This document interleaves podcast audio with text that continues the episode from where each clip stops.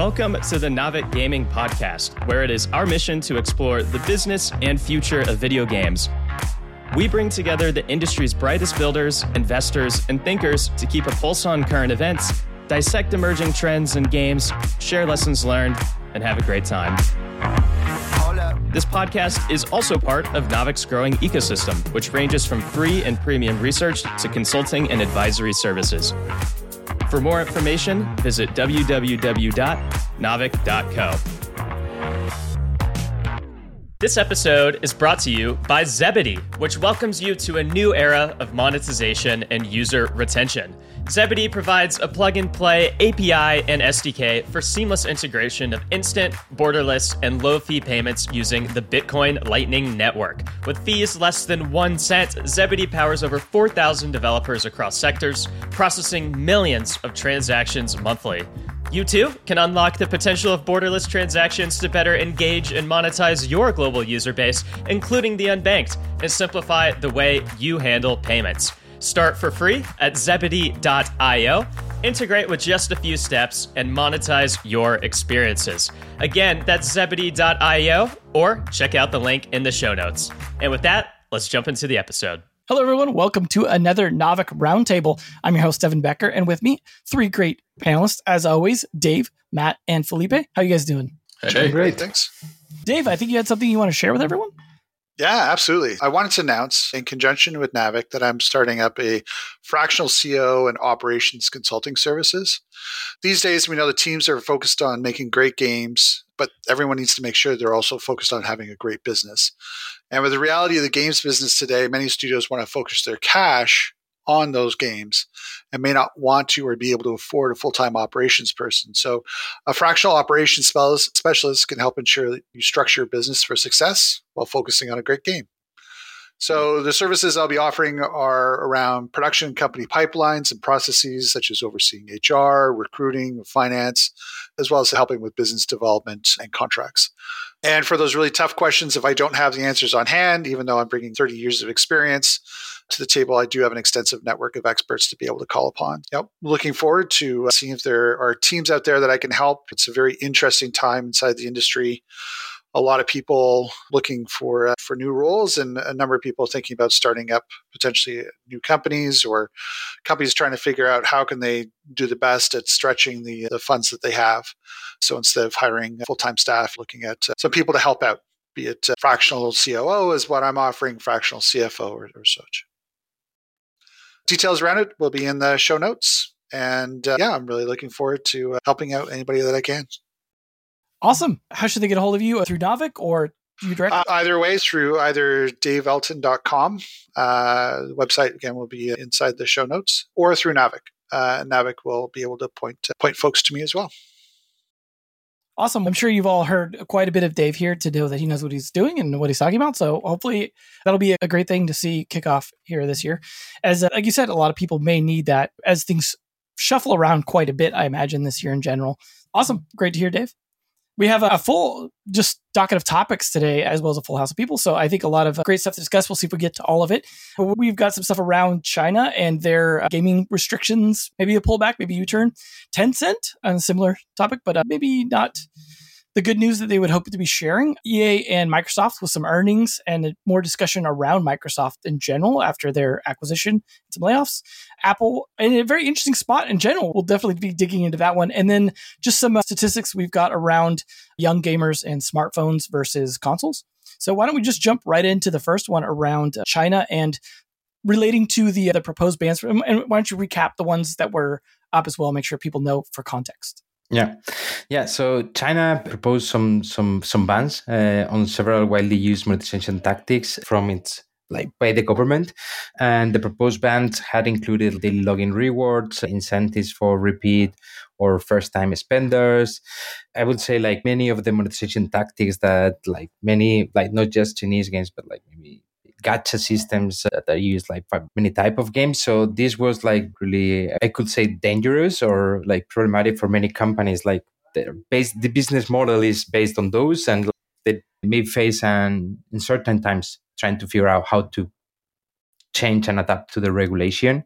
Indeed, the adoption, the adoption by the market was like the stocks for several Chinese companies like really dropped heavily uh, after this announcement. It was taken as very severe changes, which has like all these criticisms probably has forced the China government to to make a U-turn and remove these proposals, or at least like the the web page that was hosting this is no longer having them. And I think like uh, the market also has responded to this, and like uh, several of the company stocks have uh, regained some of the value. I don't know exactly if to the same level or not, but at least it has been perceived positively by by the market I don't know what what do you think if this is something temporarily while they work on something that maybe makes more sense or is something that is still could be applied without creating like a huge harm to the existing companies or is something that they will take it back forever? Correct me if i'm wrong here felipe. What i had heard i don't know how true this is but like i, I had heard that the original intent of the restrictions was to limit them to children rather than all gamers. And some of the backlash and concern from the Chinese game development industry was related to this unexpected application of these restrictions to all gaming. And that was at least in part why there was this like vitriol and backlash. Like, uh, my thinking is if that is the case, so these will come back in some form or fashion, right? I don't think it's fair to say that it's like open season on game development in China by any means. There's still going to be restrictions. There still have been restrictions historically. So I would be surprised if these don't come back in some softened, uh, pared back fashion. But I don't know. Did you hear the same thing when you were doing your research? This was originally intended for children. But I feel like it was a long time ago that they had something like more focus on children, and I think also like limiting the the time they spend on the game, not just like attacking the monetization. This time, I didn't see that was only for children. I thought like it was trying to protect all the customers. So I don't know if others have heard something that could. Yeah, I didn't hear whether or not it was for children only. Announcement, anything around the announcement was uh, world, you know, across everyone, and maybe that's why the the hammer fell on the people that did the announcing that the announcement was wrong potentially that's why rather than the people that are actually building out the uh, the terms themselves. I do expect that they will be back in some manner. China's continue to say that their main goal is to protect the children, but I do know that they also have some desire to, to protect the populace as a whole, given some of their other restrictions they have in place. But I agree. I think it will be back. I think they're just going to do a different rollout. Hmm.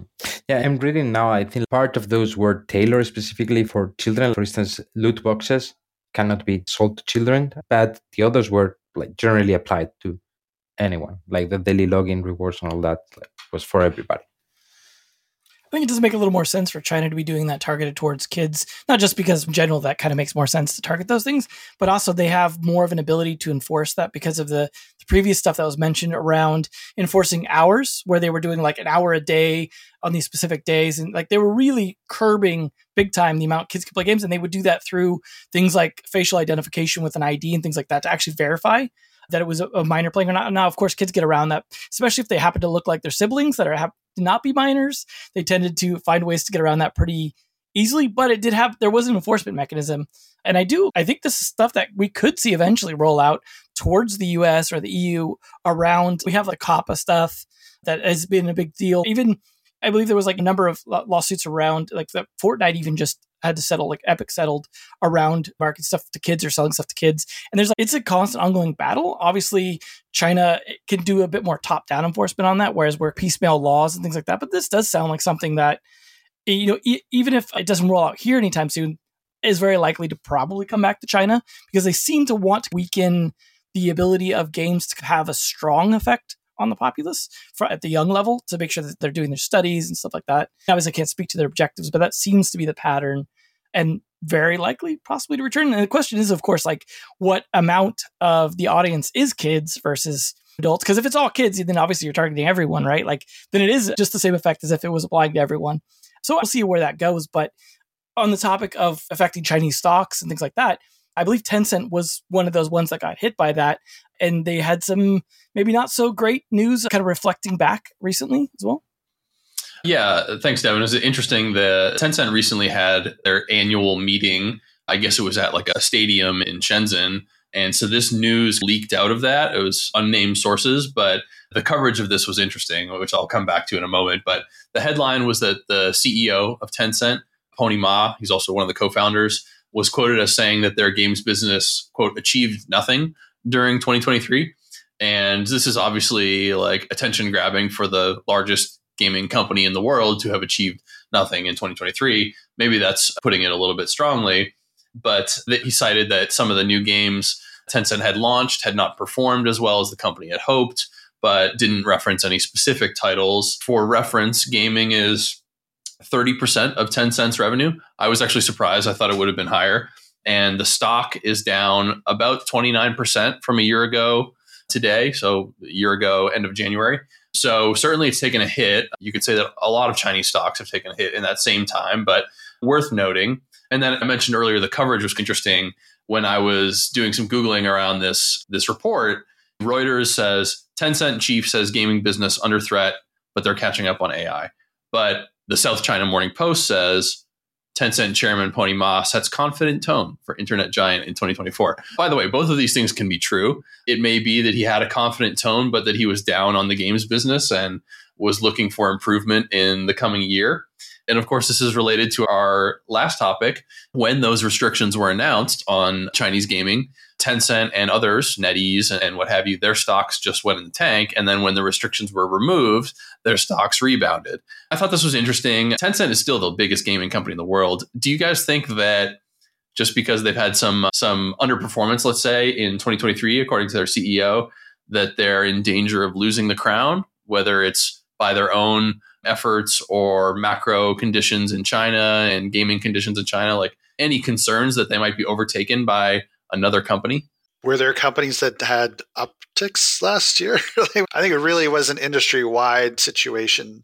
And in terms of their stock, I think so. It did rebound some after the the new terms were paused by the Chinese government, but I don't think they recovered all. I don't know that any of the Chinese stocks really covered all, and I think that's in part because people are still building in the that those will probably still come back in some form or another. So I think there's still worry for for Tencent and for uh, NetEase and other Chinese companies in terms of what they'll be able to do revenue wise in, in China.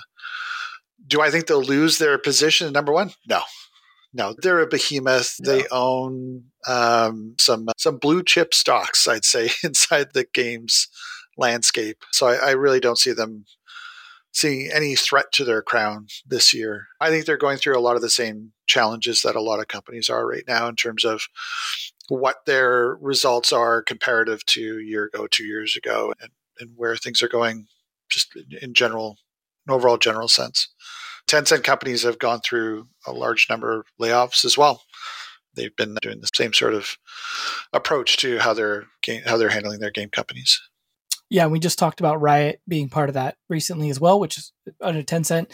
And uh, I'm sure a number of their companies had to do a lot of scaling back. But there was, it is worth highlighting there, despite all like the stock problems going on in China, like the economic problems, especially real estate, things like that, there has been some positive aspects, like things that have happened, two of which, the, some reason feature one was around when this, the announcement of that restrictions happened. They also passed through a whole bunch of approvals on licenses which they'd been holding out on for quite a while. Say what you will of the typing that maybe it was like, let's distract from that or whatever, but it, it did offer an opportunity, especially for a company like Tencent that does a lot of partnering to then start to allow companies start to get back, games back in to the country. And then on that same note, we just recently talked about NetEase and uh, Blizzard, Activision Blizzard, like making up. And then that could lead to the introduction of games like Diablo 4 uh, and bringing some of the other Blizzard games back.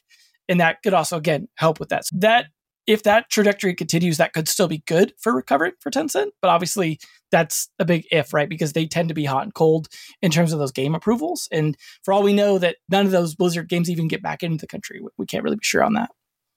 But I mean, in terms of uh, Microsoft, Activision Blizzard, all that, we actually switching over to them had some earnings reports along with EA to discuss. Yep. So very quickly, I'm going to start off with uh, EA, and then we'll get to Microsoft.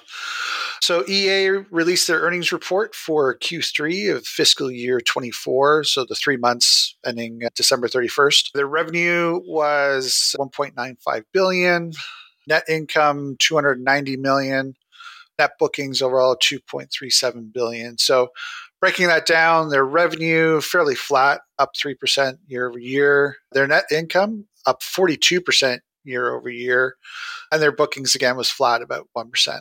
A couple of noted, uh, a couple of points to note inside there. So their live services accounted for revenues about 1.71 billion, up 3% year over year, which is, I believe, a new record for for the live services inside the company. And live services now makes up about 73% of EA's total revenues. And then, but on the other hand, so if you look at what the full game sales were like, they were down about 5% uh, year over year and down 27% compared to the third, third quarter two years ago, going back into when the games industry is still seeing their COVID high. But I think one of the real bright spots was uh, EA Sports Football Club continued to outperform expectations again this quarter. It delivered about 7% year on year net booking. And this is compared to the last FIFA, which also had World Cup attached to it. It's typically the, the yearly version of FIFA that does really well when the World Cup comes around every four years.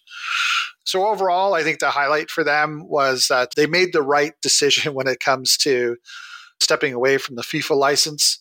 So there's still football clubs doing really well for them. But overall, it was fairly flat. Now, and this also does take into account that there are, they don't have some of their big titles or big franchises coming out this year. No Battlefield and no, uh, no Need for Speed. So switching over to Microsoft. So Microsoft saw total revenues of around almost $16.9 billion inside the Xbox content and services and revenue group. Now, interestingly, we're curious to see what this is the first quarter where we actually see Activision Blizzard as being part of that. And it certainly ended up offering some ups and downs. So, overall revenue that it brought into the Xbox group was just over $2 billion. But they did take some, some hits in terms of costs associated with the purchase. So, overall, the operating income was at a loss of about $440 million. So, definitely some pluses and minuses there. Looking at the very short version of the P&L impact of Activision, once you remove those costs, it would have been a net positive. So it'll be interesting to see how they continue to affect Microsoft's bottom line. But they certainly did talk about some of the, the large amount of growth they had in terms of not just revenue, but also time spent inside now Microsoft, Activision Blizzard games. So adding a lot of engagement inside that overall Microsoft ecosystem.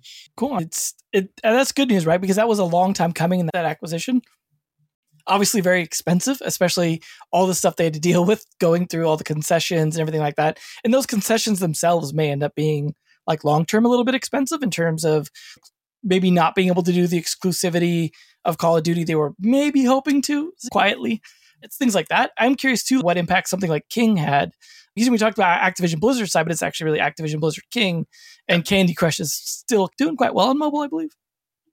It is, and they're still they're bringing out new adjacent titles to the Candy Crush franchise, trying out a bunch of new games in very quiet soft launch around the world. It will be interesting to see how the King side increases their revenues over the next while as they release some new games. But it certainly has a lot of benefit to the Microsoft, but certainly a lot of turmoil overall not to uh, put you on the spot here, Dave, but I'm wondering if they reported Game Pass numbers.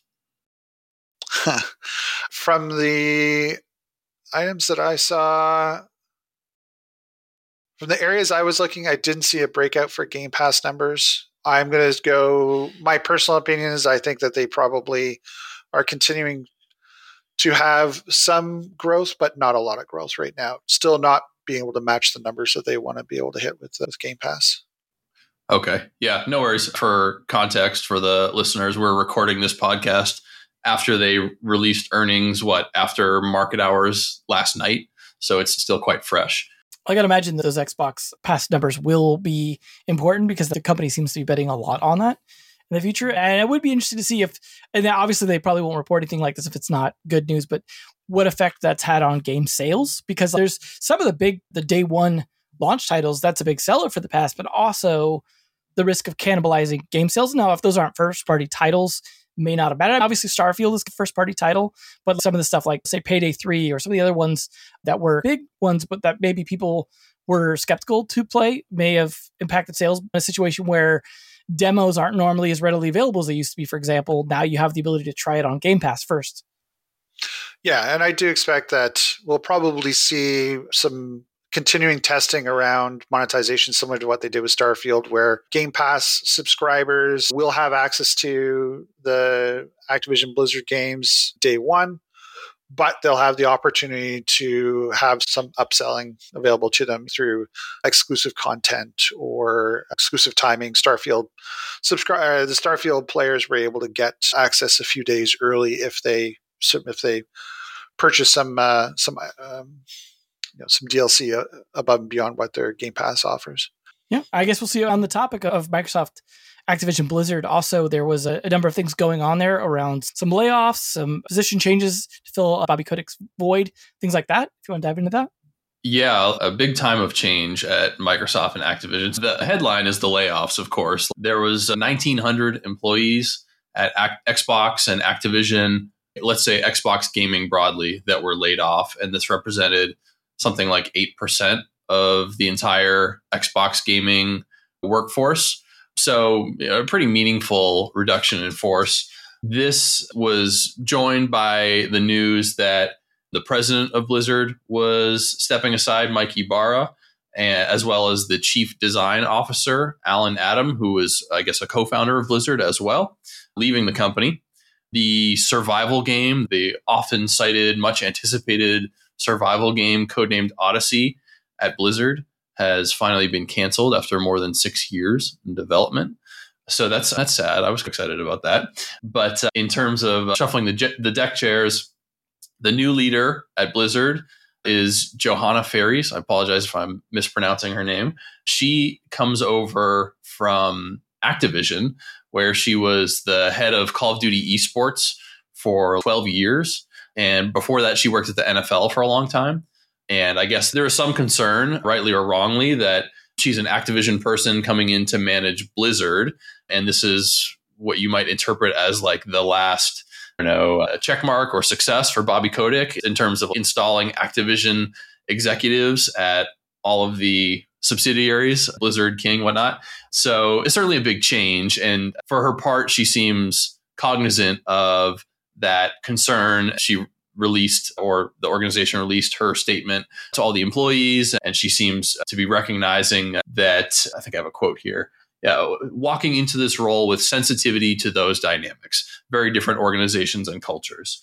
So a lot of changes at Activision and Blizzard we know that they're going to be integrating Activision, sorry, integrating, yeah, in, integrating Activision Blizzard King into the larger Microsoft organization. We've heard talks about maybe a mobile app store coming. They referenced several promising new projects that Blizzard has in the early stages of development, but at the same time, letting go a lot of certainly really talented employees hitting the market right now. What do we think is next for this behemoth in the industry? And Uh, I'll just leave it there for now. I have some follow up questions, but what's next for Microsoft? What do you make of these moves? I would say it's like the normal consolidation, right? And probably in a different market situation, you will let a bit more time to do this consolidation. But probably at this stage, and like with the many companies tightening the belts, they, they have decided to do it faster, right? Like rather than later. I don't know. I don't have like much in, in, inside knowledge about this and then I would say that the, this is trying to make the, the, integration more efficient as soon as possible, right? And not trying to have like different heads doing the the same thing in different ways and like being harder to to to focus. Yeah, I think the integration is going to take time. They're going to pick the items that they want to get figured out as quickly as possible. I think part of that's going to be what their green light process is for projects going forward just because they're just the, large amount of cost associated with those. And when it comes to games that have been in development for six years, and not as and still not ready for prime time, then I think there's always going to be some questions about will they ever be ready for prime time, and where inside the previous Blizzard style of greenlighting games and allowing games to continue on, I think there will be a difference in Microsoft style versus Blizzard style, and as you start looking at how they can start bringing the Microsoft culture in, I think the greenlight process is going to be one of the first things that they're going to start looking at. And I think that was I one imagine. of the main reasons why. By the end of this, though, Blizzard won't look anything like it looked like a decade ago because they were already in a process of like being taken over by Activision people, like to an extent, like in terms of just control of what the company was doing creatively in a lot of ways. And obviously, like the survival game getting canceled is probably part of that. Like you guys said, the green light process. You're not going to see the Blizzard of old, right? Where they're just working on quote unquote sort of dream projects and long gestating sequels to to hit franchises and things like that. Yeah, because that's that's not Activision style, right? Like they, they pump out the Call of Duty games every year. They're not looking for these long gestation periods. And now with this bigger sort of takeover, people leaving the company, I got to imagine like at this point, whatever kind of sort of independence Blizzard had is mostly going to be gone by the end of this. I mean, that, it could be for the better. Don't get me wrong. That Microsoft might be like, "Hey, we actually really liked what you used to do and shake up things for the better." But realistically, I think at this point, Blizzard, that kind of we all knew, is pretty radically changed at this point and a lot of the people are gone so i'm curious what like the identity even of blizzard looks like going forward especially they handled this esports stuff obviously like that didn't work out super great with, the, with overwatch i don't think we're going to see like starcraft 3 all of a sudden or something like that diablo 4 did pretty well as you mentioned on the earnings reports as well like it had a positive impact there but i don't see diablo 5 getting instantly greenlit for the off this or it's going to be interesting to see. I they did have the art, the Warcraft game come out though, which was interesting. Like in the middle of this process, getting put out. But it's I do wonder what does Blizzard have left to release after this because obviously they release expansions for World of Warcraft, but that's a little long in the tooth. And uh, they've got you know, the two live service mobile games. They can keep going for a bit, assuming those keep making money. But I don't know what they've got. Obviously, feel free to enlighten me if, they, if there's other stuff they've announced. But outside of that survival game, I can't think of a lot they've mentioned publicly. And this kind of leaves it like, are they just going to help on the next Call of Duty game at this point? I, I do wonder what they're going to be doing going forward uh, that they want to be doing. At this point, you've got people, again, leaving in the middle of this and possibly because of decisions like that. We'll see. Yeah, Blizzard has seen a lot of their long term staff depart over the years, I think even before this happened, I think a lot of people would say the Blizzard of three years ago wasn't the same as the Blizzard of 10 years ago. But yeah, I do think that as you look at the top line infrastructure, the C suite of uh, ABK, I do expect to see some changes, especially in more the Activision Blizzard side, just because that's more of Microsoft's wheelhouse. They have their own exec team already in place and will want to have that them staying in as the command group for the for the the new version of Microsoft now including Activision Blizzard. On the other hand, I don't really see Microsoft really being that company that does wholesale changes to cultures of companies. If you look at Bethesda, there there hasn't been huge reports of Bethesda being absorbed into the Microsoft Borg ship, the same as what you typically find inside like Electronic Arts, for example, where the the the reputation for EA is that they just absorb everything into the EA culture and everything must be the EA way. Whereas I think Microsoft still allows uh, the culture of the individual studios to to be maintained. So I don't really, while Blizzard has changed over the last number of years, I don't expect that they'll be forced to really change 100% away from what the Blizzard identity is you guys are really hitting on like my, what my follow up question was going to be. I think like the two sort of reasons that two of the biggest reasons, in my opinion, that this acquisition gets so much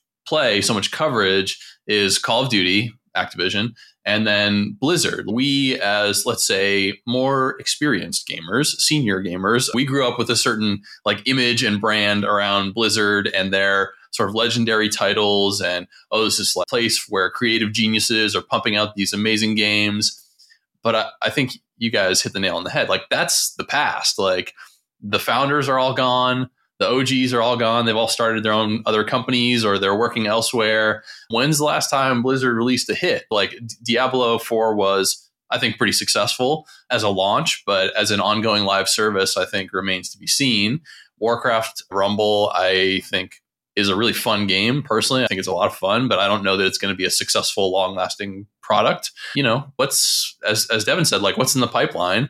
Should we be excited? I think that's like your point, Devin, like about them becoming a Call of Duty support studio is hilarious. It would be the ultimate irony. I don't think that's going to happen, but uh, I think it's really funny. So I, I guess my point or like question, if you will, is like, does the Blizzard brand, the name, like really mean anything anymore, or is it just like a an artifact of our sort of collective nostalgia for StarCraft and Warcraft and these legendary games? I think it's still a bit of both. I think there's still some of the Blizzard name there, but that's more about what are the types of games that are going to come out of the studio. I agree it would be hilarious if actually no, it would be sad if Blizzard became studio number 612 to work on Call of Duty for Activision, but I think there still is a relative feeling of what a Blizzard game is and I think they'll probably continue along those lines. But Blizzard has gone through the same thing that Activision went through themselves, where it was they're going to take a look at what are their what do they consider their key franchises, and if something's not a key franchise, if it's not anticipated to provide X millions, hundreds of millions of dollars to company revenue, then it, they're going to get shut down. I still remember Blizzard as of Lost Vikings Blizzard, the very, very early days of Blizzard. And they certainly took a lot of chances on things and they had some fantastic games and different styles of games. But I expect that they'll be, they'll, they've been streamlined and I expect that they'll stay probably that way for the foreseeable future. It would be kind of interesting to see if this acquisition led to some mobility over to other Microsoft properties. Let's say the Blizzard people are like, ah, we're not really doing RPGs here anymore, but I'd love to be doing them and move over to Bethesda, for example, because they clearly need some development support. It seems like at times as well, and maybe a bit more than Call of Duty does. So it would be interesting to see maybe a little more mobility across these companies. Obviously, that could happen without being part of a bigger umbrella company, but in these situations where there's rather than leave the company altogether and just go out into the the woods, so to speak. Like maybe there's some opportunity for some cross pollination between these companies for some of those overlaps because Bethesda say, falls into that same sort of like old school back in the day computer game company that has been around for a long time, made a lot of kind of somewhat beloved franchises, like pretty much Elder Scrolls games for the most part, but they made some cool Terminator games as well. I don't want to I don't want to forget about those. But uh, there is some opportunity there for these two to work together, stuff like that. We'll see. Obviously, I don't want to belabor the point because it could go a million different directions. But one of the things you mentioned earlier as well, uh, Matt, was around the uh, the idea of them potentially launching an app store, which of course would be pretty interesting in general, and that kind of leads to the other sort of big topic that we have today around that maybe the opportunity for that opening up through some legislation on Apple. I think this is a big one. So, according, Apple will open iPhone to alternative app stores, but that's what they say. But what really they announce uh, is something that we will discuss for sure.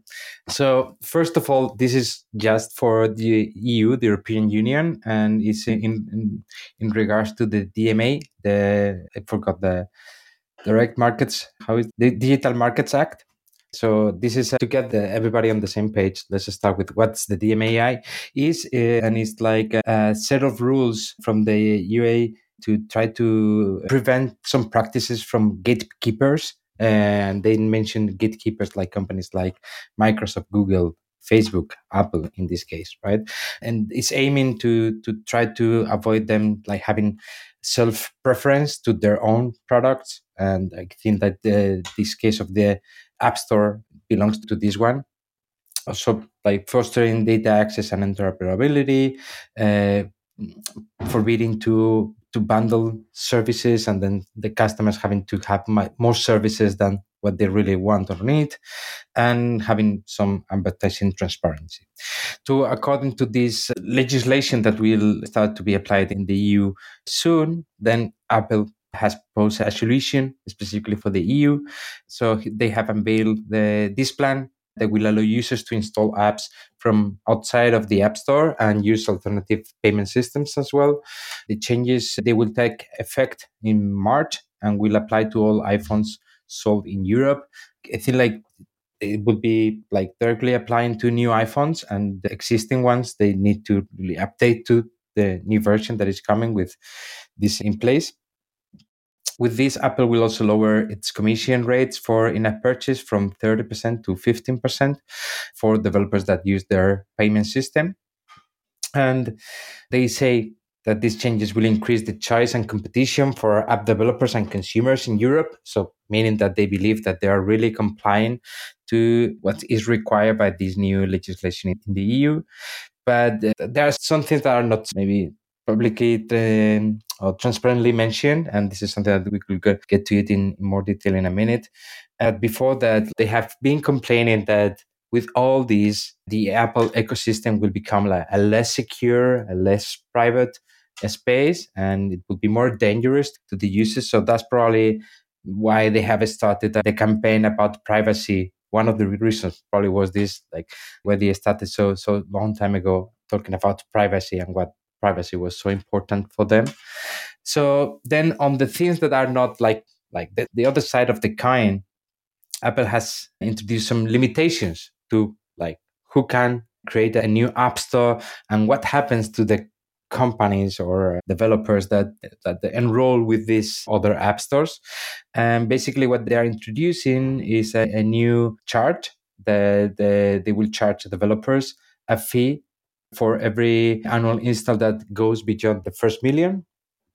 And developers can avoid this fee by remaining on apple existing terms. That means like not using third party storefronts or payment other payment providers meaning that this fee is optional and they can choose whether to stay with the current terms and stick to apple app store and not use like third party services. Or if they were they're really willing to use these other services that they will be charged this fee and like it, it looked like they, they were trying to copy unity because basically it's a very similar to Unity runtime fee. And I think like probably that it indeed was their intentions in the response uh, from the Unity runtime fee. So not the, any developers wanting to have that. So they say, okay, if you stay with us, like you don't have to pay that, that you don't want. So that's the alternative. Probably they choose that very much on, on purpose. So what do you think about all these moves? What do you think about this core technology fee that they will uh, introduce? There's a couple of other things, and some of it similarly is a little bit buried. But one of the items in there is that if you go through the developer terms, if you decide to accept the business terms to allow you to go to a different a different store, you cannot go back. They have stated flat out it's in their the agreement that you sign that if you stay with Apple rules, fantastic. You get all you know exactly what it's like. If you go this new way, you cannot come back. What I've heard, but I still need to confirm is what effect that is. Is that on a per game basis? Is it a company wide basis? Can you have some games that are inside different marketplaces and others inside the Apple? Knowing Apple, I would probably suggest that they would say, no, it's all or nothing. Either you as a company follow or maintain the Apple rules that you've had up to this point, or you go into a, different store and then that's it's everything goes across. They've provided some calculators that allow you to figure out what does this actually mean in terms of the fees that they're still going to be asking for and that Apple will also still be looking at trying to review the games that are available in other stores, not just the games inside their store. It'll be interesting to see what they can do in terms of forcing takedowns of games, but uh, they still want to, as you said, really want to maintain not just the privacy, but the safety of of any apps that are usable on side uh, iOS devices. Yeah, I think the question is Has Apple reached their Unity moment in terms of runtime fees and everything? It's interesting that the same level of outcry isn't there in that Apple has said, "Hey, yes, we are we are in in compliance with the new ruling around the marketplaces." But I think if you look at what they've done in the EU, what they've done in the US and the Netherlands, South Korea in terms of their alternative payments when the it's just the alternative payment side that's being forced. I do think that they are skirting within that. Yes, we've followed the letter of the law, but the actual what the intents were behind that, they're doing their best to make sure that it's still Apple is the winner, not the developers or the public. Yeah, I think they're still trying to maintain as much control as they absolutely possibly can, even with the court systems around the world trying to force them to open up some. Oh yeah, it's interesting you make the comparison to Unity. I think maybe one of the biggest points of difference here is that Apple is good at messaging and obfuscation, where Unity kind of fell flat. But let's be clear, like this is malicious compliance. Like it's really bad. It's it's not just game developers who are speaking out on this. Like Daniel Ek, the CEO of Spotify, was just like laying into this on social media, and it's like it's not great. Like they're just uh, giving the finger to developers, like which is not that different from what Unity did. Apple is huge, and they're going to continue to like move the goalposts for as long as they can to extract every last sliver of profit that they can while they have this position of power. We as little guys or medium sized guys, depending on where you work, don't have a whole lot of power to influence this, at least not on an individual level. Collectively, certainly there will be pushback from the development community, for from big game publishers, and obviously from other companies like Spotify. And uh, you see some other areas of resistance, like, for example, I think Spotify and Netflix and maybe a few others have stated that they're not going to be releasing apps on Vision Pro, for example. Look, drop in the bucket for Apple, like barely, but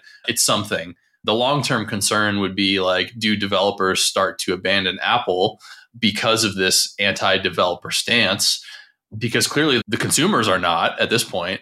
So who's going to budge first? I don't know. I don't think it's going to be Apple. Yeah, I and I think there's also the one of the other differences between Unity and Apple is Unity started off as a friend to the developers. They were embraced by the development community. It was about all it was about the tide raises all ships type of experience. A lot of love there. Apple's always been about Apple.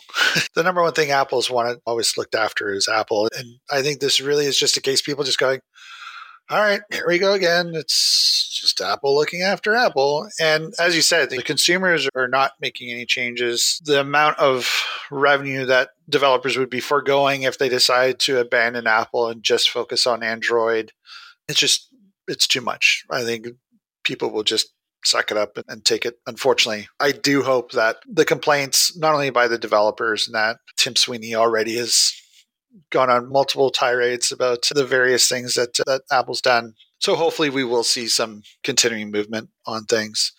I think for me, the one plus side of the recent Apple announcements has been the the game streaming apps finally being allowed on iOS and that being worldwide. But uh, but yeah, I think outside of that, it's been a lot of frustrating news out of the changes that Apple's been making. I would say also the difference is that uh, Unity did that out of the blue without anybody expecting it, and here is like Apple is saying, okay, like we are forced to do changes, and like we allow you to keep as you are, or because we are forced, we need to do some changes, and this is the changes. So it's I'm not the bad guy; it's the EU EU Commission that is the bad guys. It's, so as Matt said, I think it's like uh, it's, they they communicated it much better. And so this is definitely like falls under that malicious compliance, and I'd like to see that become a catchphrase because you talk about Apple being good at messaging and like maybe some counter messaging and marketing being needed to really put the pressure on, and especially to the point where hopefully at some point users care, not just developers. Like that idea of like malicious compliance and them like just spitting at the system sort of thing, like through multiple court cases now, not just this one, would hopefully at some point make people go, maybe Apple actually isn't like the friendliest company like they've convinced us they are when it comes to looking out for us. Obviously, the privacy campaign was a great way for them to make themselves look like, hey, we're looking out for your best interest when it could be argued that there was a lot of monetary incentives for the strategy that they employed. so it would be interesting to see, say, a, some counterplay from Google, for example, because Google, while they still you know, are a little bit looking out for themselves and things like that, can be a little more developer friendly. And then, especially, there was talk during the trials of trying to bribe Microsoft and things like that. Maybe there's an opportunity for those two to, hey, if you want to release an alternative app store, why not do it over here on Android? And we'll actually set up some good terms and make it a good case for you. And maybe that starts to be something that maybe chips away at things because Microsoft is also very developer friendly. They've got a huge stable of games that they've just basically acquired through all this. Obviously, it would not look great if they made them exclusive to one environment after that whole thing with Call of Duty. But if it's not Call of Duty, that maybe that won't be a big enough deal. But this does feel like mafia protection racket kind of things like, oh, we would hate for something bad to happen to you because I, one thing that's not said in here that I guarantee is going to happen based off of how they complied with the uh, the alternative payments is when you go to install something from an alternative app store, it's going to pull up a scare screen and be like, "Well, we can't vouch for this. This could be bad." Like the way that uh, Google does for the unauthorized sources, because that's what they're going to treat this. Hey, you can install from these stores. Hey, like it could just blow your phone up in your face. We can't vouch for it. And there's also the other aspect, which is still going to probably require code signing from the Xcode side and things like that, and certificates. Even if it's going through an alternative store, it's still going to need to use the encryption, all that stuff of the phone, which means if a developer doesn't comply and things like that, and they're like, hey, we want to like cease and desist that app, they probably can just block that developer from being able to deploy apps that can be installed on the phone, regardless of the source. So Apple's still in, in the driver's seat here and clearly making that that very obvious. And I think as they implement this stuff, it'll become even more obvious because we saw that when they start releasing the screens for how the alternative payments would work, you could see it was even more malicious than you thought it would be, which with the scare screens and stuff like that. So I got to imagine like this is going to continue to push and see how far they can get away with because the problem is again that if the consumers don't care, that doesn't offer a lot of power unless developers straight up say, we're not going to release any good games on your thing. And you're going to be at some point just left with nothing left on the platform.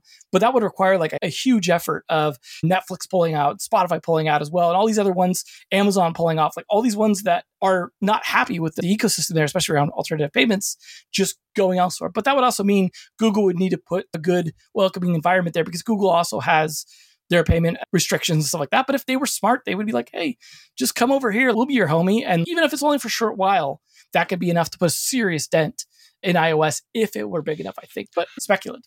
I wonder if it pushes more companies to look at cross platform play just because they can then get Apple doesn't allow you to really push and say, hey, go do all your purchases on the PC. Through some decent UI, you can certainly make it more interesting, more appealing to purchase on platforms outside of the outside of iOS. The xCloud stuff is already like you said they're allowing that now, yeah. so that will be actually something that is cross-platform because that's played on Xbox servers, which means they'll be playing with the Xbox players. Or- yeah, I believe it always does the Xbox servers for all the games that I've seen, but yeah, there might be some that do with the PC side as well. And they just put Palworld on there, so there you go. Everyone could join in on that as well, uh, potentially on iOS in the near future.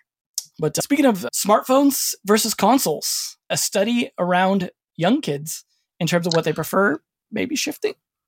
Absolutely. The Magid Games team, which is a research company, took a look at where players are being introduced to games.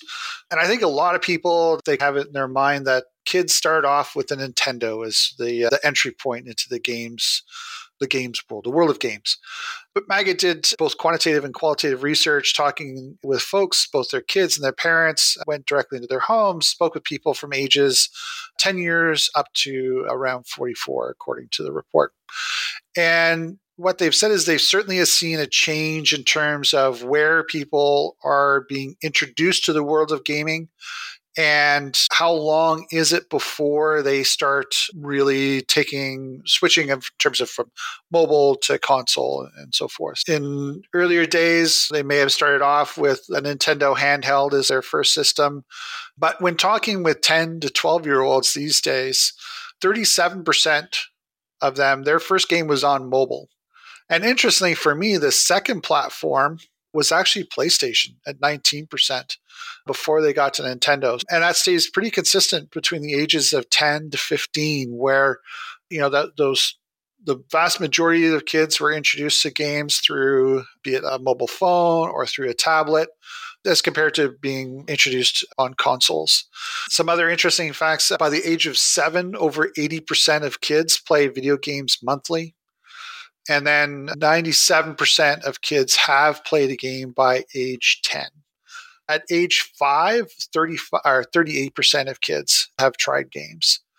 And so if you look at uh, what that means generally, if players have been introduced to the world of games through mobile, and that still stays fairly consistently high in terms of the kids, the new generation of gamers playing on mobile, what does that mean in terms of uh, where the mobile industry goes. What does that mean in terms of console?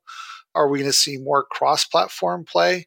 As you look at the games that are you know the games that we typically pull out as the ones being really successful for the younger generation be that minecraft be that roblox be that fortnite you're playing these across multiple platforms fortnite i'm sure now that streaming and the alternate stores is coming around fortnite will make it back onto ios are kids going to be looking at more and more mobile as their platform that they remember fondly the most as a kid growing up I played the, the NES, I played the SNES, I played Sega Genesis as well. But NES was that really big pl- console to start off with, and that helped ingrain Nintendo as that quality provider of games. Does that mean that the kids that are growing up today are they going to have that same level of fondness for the iOS ecosystem or the Android ecosystem and will we need to make sure as we're building out games that we're making sure that we're covering off the mobile? So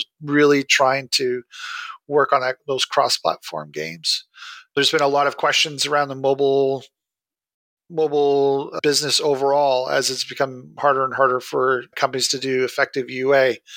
Does this mean that the because the upcoming generations of of players are still going to have a large focus on mobile that as an overall business the mobile industry is still going to stay really strong overall.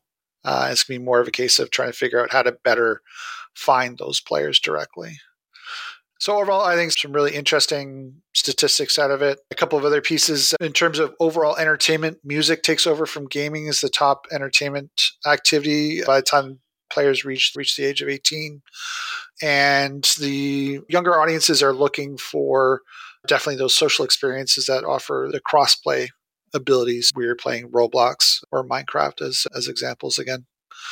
Um, so, thoughts on now that we've got generations of kids growing up with mobile games, what does that mean for the mobile industry versus console and PC? One thing I think it's important to delineate is like when we were growing up playing Nintendo or, or Sega or whatever, like we weren't fans of the Nintendo or Sega ecosystem. We were fans of the IP. And so no one's going to be fans of, oh, maybe, I don't know, maybe not. There are Apple fans, but I don't know. You grow up playing smartphones on your Apple, like it's I think it's more about the IP and the games oh, that you're I playing. I don't know about that. I remember no? the Nintendo versus Sega Flame Wars. Oh my god, those were it, it still exists today, right? There's Xbox, PlayStation Flame Wars, Android, I, iPhone battles for sure. I guess you have a point there, but I feel like it's more about the IP of the games that you play growing up than it is about, it, let's say, in larger part than it is about the um, platform on which you're playing them. But to bring it back to the data, uh, look, it makes sense to me intuitively. Let's just say you're a parent and you want to see if your kids are interested in games or you just want to keep them occupied, it's easier to download a free app and hand it to them than it is to go and buy a dedicated console. So I'm not entirely surprised that these are the findings, although it's good to get some actual data behind it. And I don't see why this is going to change moving forward. Those are my high level kind of knee jerk reactions. It's not just buying the consoles; it's also buying the game. Yeah, I feel like oh, my, my feeling is that right is it's more like the, the, platform relates more to the parents, specifically at some certain age, than what the really the kids want. I don't know if your parent is a gamer and has a an Xbox, you're going to be an Xbox player until like maybe you are a PS fan, but until like you manage to, to get a PS in your house, it's going to be Xbox. So I feel like in this case is that like parents hand the mobile phones to the kids, and probably even the kids are the ones that install whatever and get the game. I don't know. I'm tired of YouTube, and then I install the a game, or I see the ad in YouTube, I click it, and whatever. So it could be even that like that. That's why they start like playing in mobile because they don't have access to other platforms. Keep in mind also that a lot more core games are coming over to mobile. So obviously the GTA ones were getting scooped up under Netflix. There was just a new Devil May Cry game that came out a mobile. There's still like a lot of penetration from core, and then the other direction as well, like Roblox, Fortnite, all that stuff on consoles. That's crossplay potentially with mobile and things like that. So I think maybe the lines start to blur as well in this, and we see smartphones is just what they have access to all the time because they're you're out and about or whatever. It's easier to give them a smartphone, as Matt was saying. Like it may just be pure exposure at that point, combined with the fact that more often than not the games are free to download. So there's a like a higher chance they get the game because they don't have to ask someone to buy it for them. And more often than not, people parents aren't doing a great job of like securing the passwords to install games or to buy stuff or whatever, anyways. But it's I gotta imagine a situation where it's just as Matt said, inevitable or like obvious from the situation we're in. The question is, can they can consoles claw that back? If Nintendo at least has a, the most popular handheld, like there's some opportunity to like maybe chip away at that because part of the reason for the the smartphone or tablet being popular is it's handheld and therefore like you could shove it in their hand at the store or wherever you're at and you need to keep them busy. In theory, you could do that with Switch, although Switch maybe isn't as easy for you to do that with potentially, but Switch 2 maybe who knows maybe they'll design for that. Give it some nice big like plush uh, casing on it so it doesn't die when you drop it. But there's an opportunity and i was even just looking at some other analysis the other day trying to figure out like what kinds of games kids are playing and it was still a little bit of a mix between the roblox fortnite all that stuff and still like nintendo games it seemed like when it came to console were some of the more popular franchises like mario wonder zelda th- things like that are still i think have some hold but it's clear that like this as the study shows like that's receding right? Nintendo is probably the one kid friendly company out of all this. And so that's i guess why this is a bigger deal because you're losing maybe the more kid friendly one to just random mobile games. I do wish this was a little more granular in terms of the number of ga- like the specific games to like really see okay what is it is it just roblox and fortnite? Because in that case it doesn't really matter as much. That's totally cross platform that's all over the place. It's on vr even at this point. Like you can't really use that as a great benchmark. Obviously, the PlayStation ones are maybe even the more interesting ones. If that's still getting some people over, what kind of games are compelling enough to bring people to console from from mobile? And so, I think a deeper study on this would be, I think, really useful, and maybe even for mobile developers in the future to figure out how to better develop their games to address a future like future proofed audience, and also not lose sort of the aging adult audience that like may have grown up on consoles and be like, where'd all my games go?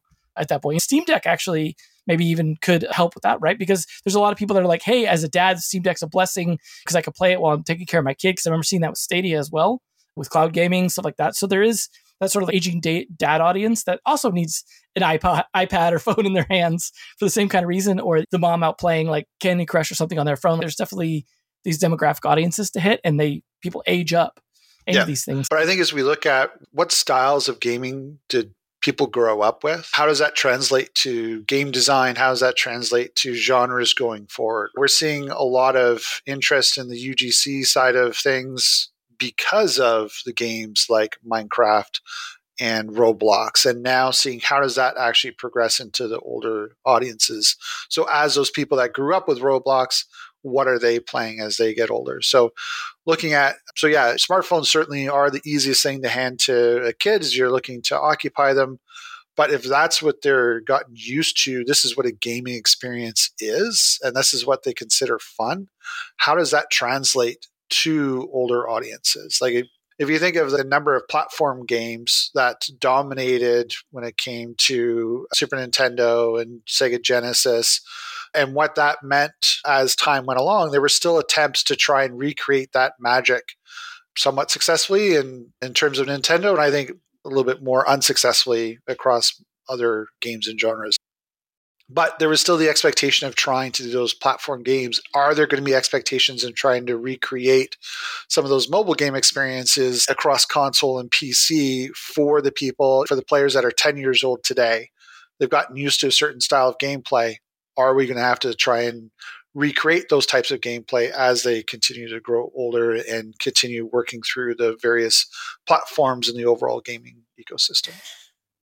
But I think this is very tied to what is the input system, right? So in, in a phone, in a tablet, is like swiping, is touching, that's something that is hard to replicate and that's why probably the type of games that are more popular in mobile are different than the ones that are more popular in, in consoles that are different that are the ones that are different that the ones that are more popular in pc i don't know i'm probably i'm old and saying this but i can't play a shooter in, in console. I need to play on a, on a pc i cannot play in the console.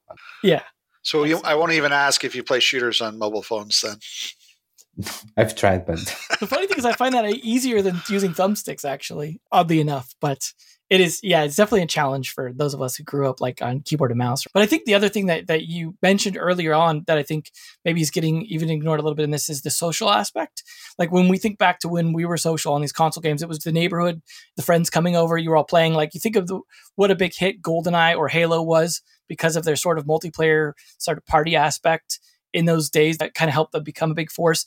And you look at nintendo now and sometimes they're the antithesis of social when it comes to how like not online they are online friendly. They tend to make it very difficult to do online stuff. You have to deal with all these friend codes and stuff. Like their inability to like progress more smoothly into the social online especially post covid is a situation where like things like roblox fortnite those things become the lobbies for the kids. They become the social experiences that we had more as a physical thing but now they're all doing online especially like i said because during covid they had to that may be a big part of it. If Nintendo can't make these more social, more UGC friendly, like at least they had Mario Maker, but and like I guess there's some pseudo UGC in, in Zelda, but it's it definitely sounds like that may be an aspect. And You look at like even Among Us or some of these other like games that are very social driven or streamer driven, like these all these different cultural aspects. I think to what drives kids to play these games, but I guess we'll have to see how this goes forward in terms of whether or not this has a long term impact in Nintendo and they adjust. Obviously, they have their strategy and will continue executing on it, and they're not doing bad as a company. So we, at least for the moment, but we'll see how things shake out. But in the meantime, I want to thank everyone for tuning in. And of course, you guys for joining for a very in depth discussion that I'm sure could go on for a lot longer if we wanted to make this a three hour special. But a lot of interesting stuff happening this year, especially when it comes to regulation, both in China, in the EU, in the US, like all these impacting video games on top of layoffs, economic changes. I think it's going to be a big year for gaming, just hopefully in some useful directions. But we'll see, right? It's only the very the kind of the end of the very first month. Although if you're hearing this, it's already February. So hopefully uh, the Groundhog scene is shadow. I think is the, the, good way to go. But either way, we'll catch you guys. I think after Punk's, Punxsutawney or wherever you're from in terms of uh, your Groundhog's Day. But thanks everyone for listening, and we will catch you guys next week. If you enjoyed today's episode, whether on YouTube or your favorite podcast app, make sure to like, subscribe, comment, or give a five star review.